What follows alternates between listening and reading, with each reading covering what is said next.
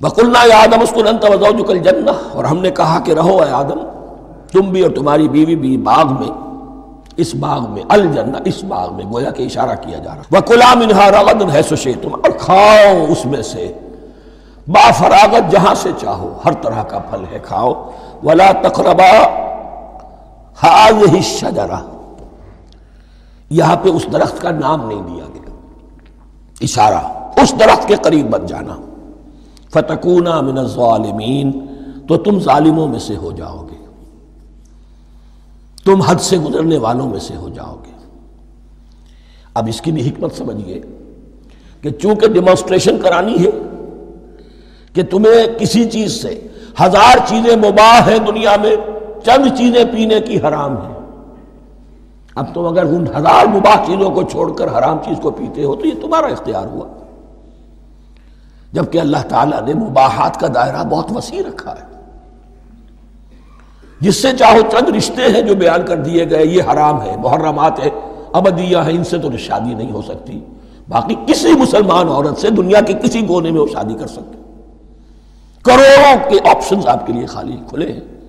لیکن پھر بھی انسان شادی نہ کرے، زنا کرے۔ یہ گویا کہ اس کی اپنی خباصت نفس ہے۔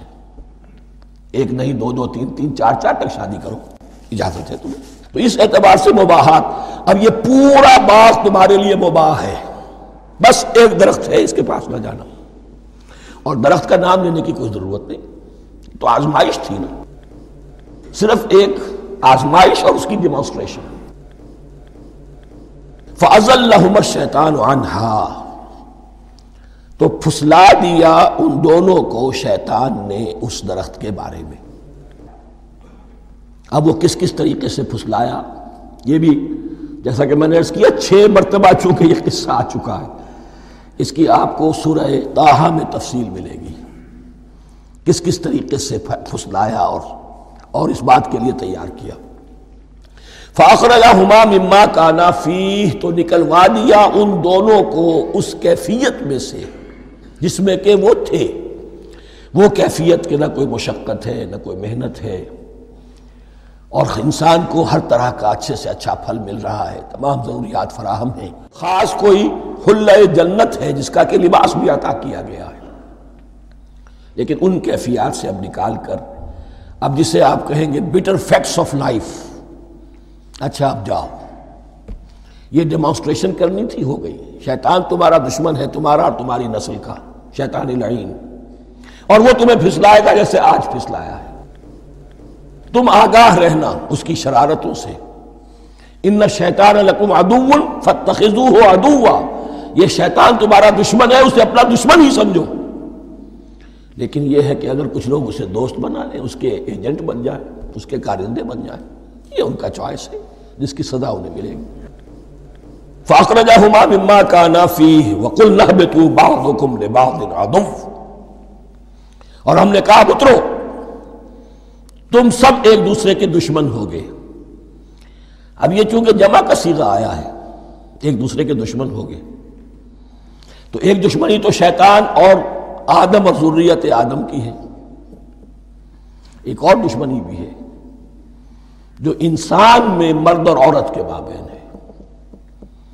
عورت بھی پھسلاتی ہے، غلط راستے پر ڈالتی ہے۔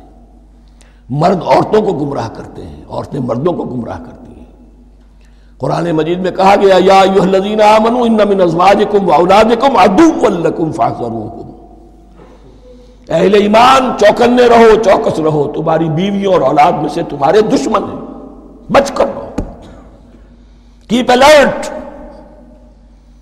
کہیں ان کی محبت تمہیں راہ حق سے منحرف نہ کر دے۔ تم ایک اچھا کام کرنا چاہتے ہو۔ بیوی رکاوٹ بن گئی۔ بیوی کو اچھا کام کرنا چاہتی شوہر رکاوٹ بن گیا۔ تو یہ محبت نہیں ہے، یہ عداوت ہے۔ اس حوالے سے بعضکم لبعض عدو وَلَكُمْ فِي الْأَرْضِ مُسْتَقَرٌ وَمَتَاعٌ الْآخِرِ اور تمہارے لیے اب زمین میں مستقر ہے، جائے قیام ہے اور متاع ہے۔ ضرورت کی چیزیں ہیں، ہم نے فراہم کر دی ہیں الہین لیکن ایک وقت معین تک کے لیے۔ یہ ابدی نہیں ہے، ایک وقت آئے گا، یہ بساط ہم لپیٹ دیں گے۔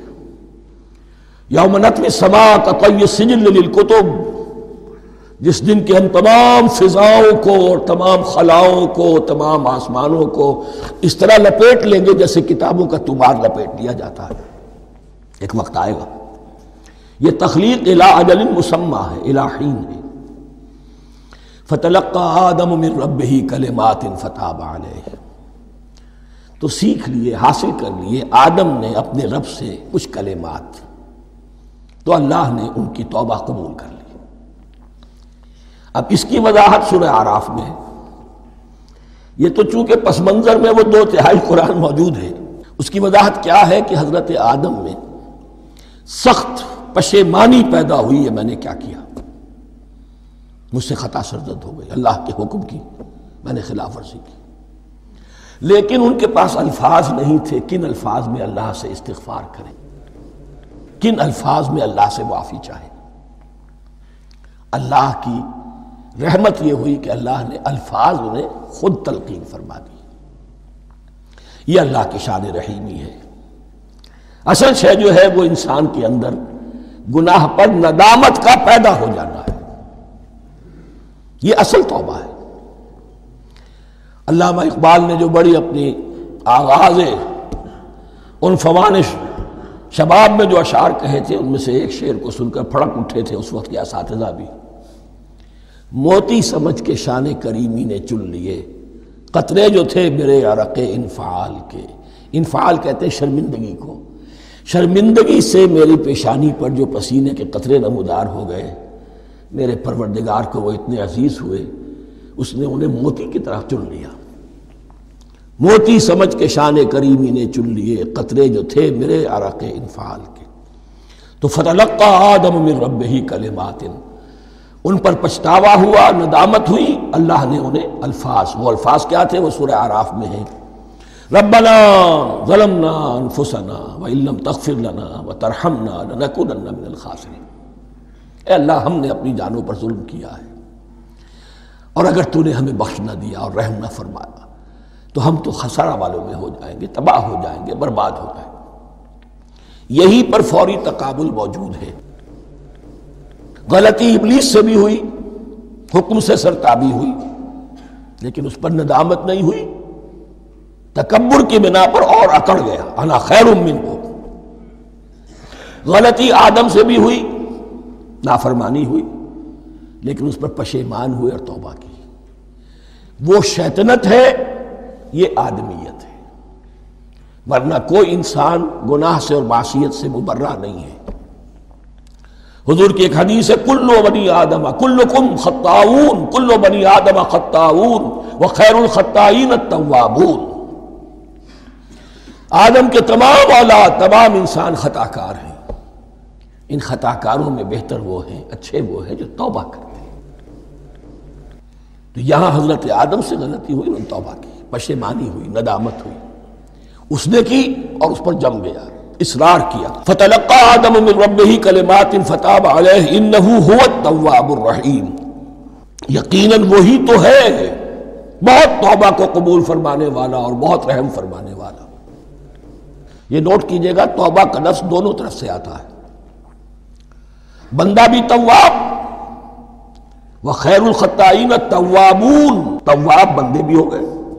تواب اللہ بھی ہے۔ اس کی اصل حقیقت کیا ہے؟ بندے نے خطا کی اور دور ہو گیا اللہ سے۔ اللہ نے اپنی رحمت کی نگاہ اس سے پھیر لی۔ بندے نے توبہ کی۔ اللہ پھر اپنی رحمت کے ساتھ اس کی طرف متوجہ ہو گیا۔ توبہ کے معنی پلٹنا۔ بندہ معصیت سے توبہ کر کے اپنی اصلاح کی طرف، بندگی کی طرف، اطاعت کی طرف پلٹ آیا۔ اللہ نے جو اپنی نظر رحمت پھیر لی تھی، اللہ نے پھر وہی اپنی شان غفاری اور رحیمی کے ساتھ بندے کی طرف توجہ فرما لی۔ جس کے لیے حدیث میں الفاظ آتے ہیں، تم اگر میری طرف بالشت بھراؤ گے، میں ہاتھ بھراؤں گا۔ تم اگر چل کر آؤ گے، میں دوڑ کر آؤں گا۔ ہم تو مائل میں کرم ہے کوئی سائل ہی نہیں۔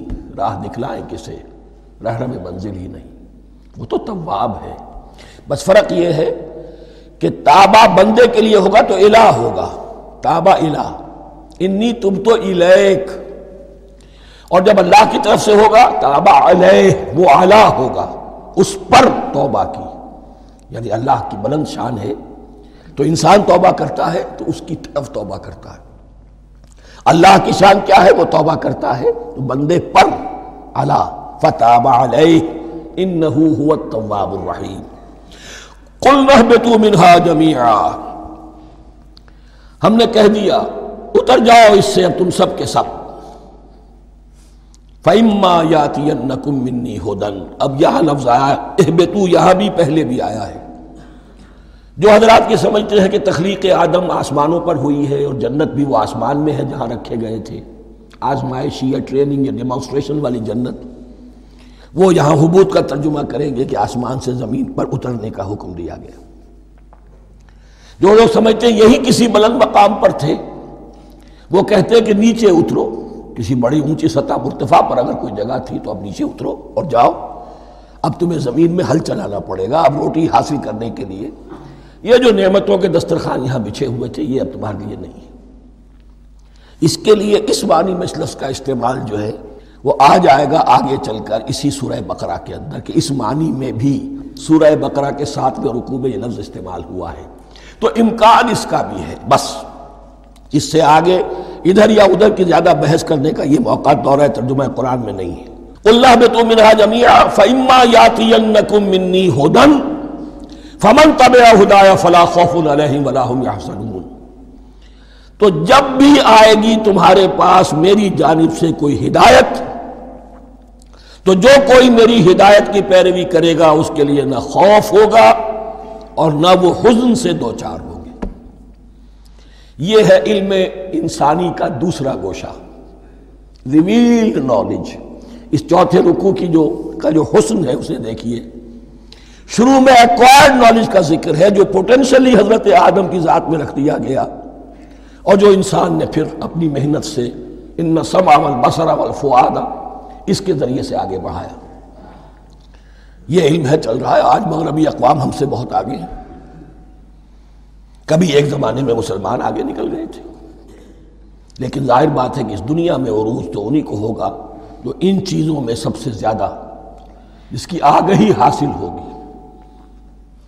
البتہ ایک علم وہ ہے جو آسمان سے نازل ہوتا ہے، یہ گیون ہے ریویلڈ نالج ہے، یہ وحی ہے۔ فَإِمَّا يَاتِيَنَّكُم مِّنِّي هُدًى تمہارے مقام خلافت کا تقاضا یہ ہے، جو احکام ہمارے آئے، جو ہدایات ہم بھیجیں، ان کو تو پوری پوری طریقے سے اس کی پیروی کرو۔ فمن تبع ہدایا تو جو کوئی بھی میری ہدایت کی پیروی کرے گا، فلا خوف علیہم ولا هم يحزنون۔ والذین کفروا اور جو ناشکری کریں گے، کفر کریں گے، انکار کریں گے۔ وَكَذَّبُوا بِآيَاتِنَا۔ اور ہماری آیات کو جھٹلائیں گے۔